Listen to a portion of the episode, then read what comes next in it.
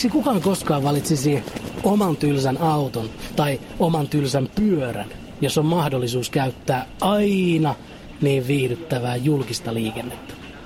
Se kun istuu alas ja hieman katselee ympärilleen draamaa ja teatteria löytyy kyllä. Otetaan esimerkiksi vaikka mm, tuo paikallisjuna, joka odottaa minua tämän rautatieaseman rakennuksen takana. Itse asiassa ei, parempana esimerkkinä raitiovaunu, josta juuri hyppäsin ulos.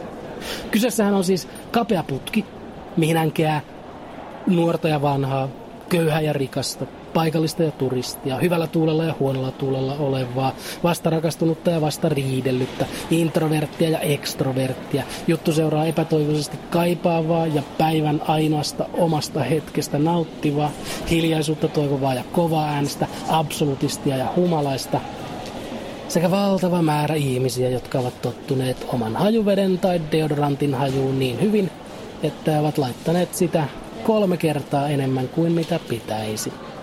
Totta helvetissä noista ainesosista saadaan toinen toistaan mielenkiintoisempaa näytelmää. Pitää vain olla tarkkana, koska monesti ne näytelmät ovat hyvin hienovaraisia ja hiljaisia.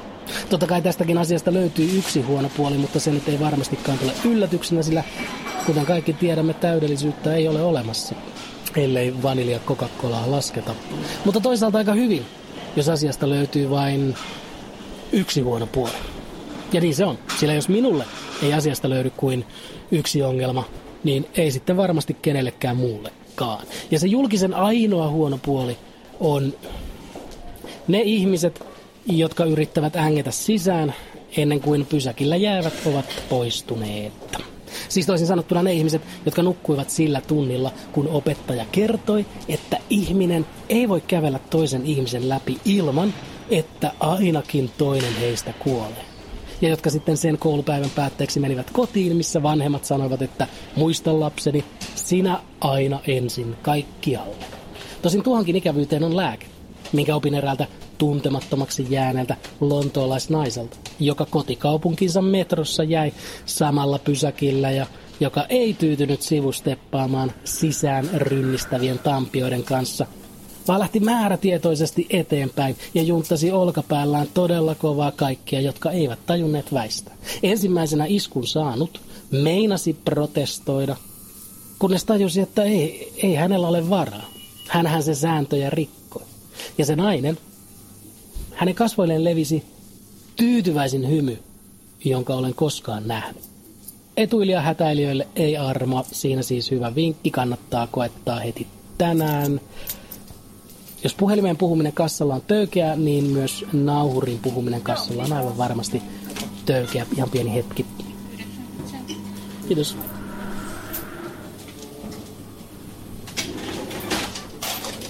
Toki, jos ihmisellä on paljon ystäviä ja sitä ö, sosiaalista elämää, niin ehkä hän ei kaipaa julkisilta kulkuneuvolta sitä draamaa ja saippua operaa, mitä minä janoan. Kun taas me, jotka vietämme reilusti enemmän aikaa kissojen kuin ihmisten kanssa, niin me voimme elää muiden matkustajien kautta erilaisia ihmissuhteita. Vaikka minä kyllä olen tyytyväinen valintaan. Ja pelkästään siksi, että mitä enemmän sitä on tekemisissä ihmisten kanssa, niin sitä todennäköisemmin joutuu kohtaamaan ihmisen, joka kuvailee itseään suorapuheiseksi ja rehelliseksi. Eli siis toisin sanottuna ihmisen, joka on kusipää. Mä oon sitten tosi suorapuheinen. Asia selvä, no mä oon sitten taas puolestani tosi vähän sun kanssa tekemisessä. Koska jotkut meistä haluavat olla ilkeitä, nauttivat siitä, tykkäävät pahoittaa toisen mielen. Mutta eivät halua seistä rehellisesti tekojensa takana, koska eihän se ole mukavaa, kun sanotaan, että hei, nyt toi ei ollut kivasti tehty. On ikävää, kun joutuu kohtaamaan kritiikkiä, joten miksipä ei naamioida tekoaan joksikin muuksi, vaikkapa rehellisyydeksi ja suorapuheisuudeksi. Koska eihän kukaan voi sanoa, että hei, onpa ikävää, kun on rehellinen. Joten ei kun haukkumaan muita ja sitten väittää, että hei, hei, hei, hei, hei, mä olin vaan rehellinen. Saa olla kusipää ilman, että saa kusipään leiman. Plus, mitä vähemmän on ihmisten kanssa tekemisissä, niin sitä pienemmät ovat mahdollisuudet, että joku kutsuu sinut katsomaan tuttunsa akapella-bändiä. Sillä julkisesta löytyvää etuilija hätäilijääkin ärsyttävämpiä ovat akapella-bändit ja niiden jäsenet. Se ylimielinen hymy, se niiden ylimielinen hymy. Ai että mä oon hyvä. Muut tarvii lukuisia instrumentteja, mutta mä tarvin vaan yhden. Mun ään. Vittu noin rakastaa. Ja rakas akapella yhtyeen närkästynyt jäsen, joka juuri mutiset, että ei meidän bändi kyllä ole tuommoinen. Meidän bändissä on kaikki kivoja ja kaikki tykkää meistä. Niin ota, ota rauhassa. Löytyy akapellastakin jotain hyvää. Nimittäin teidän ansiosta Jehovat nykyään ohittavat minun asun. Viime kerralla, kun ovikello soi ja oven takana seisoi pari aivopestyä vartiotorni lehden kanssa, niin minä esitin heille kysymyksen. Jos Jumala on olemassa, niin miten hän voi sallia akapella musiikin? Myöhemmin samana iltana lähdettyäni ulos, minä huomasin, että se Jehova parivaljakko istuu meidän sisäpihan keilussa.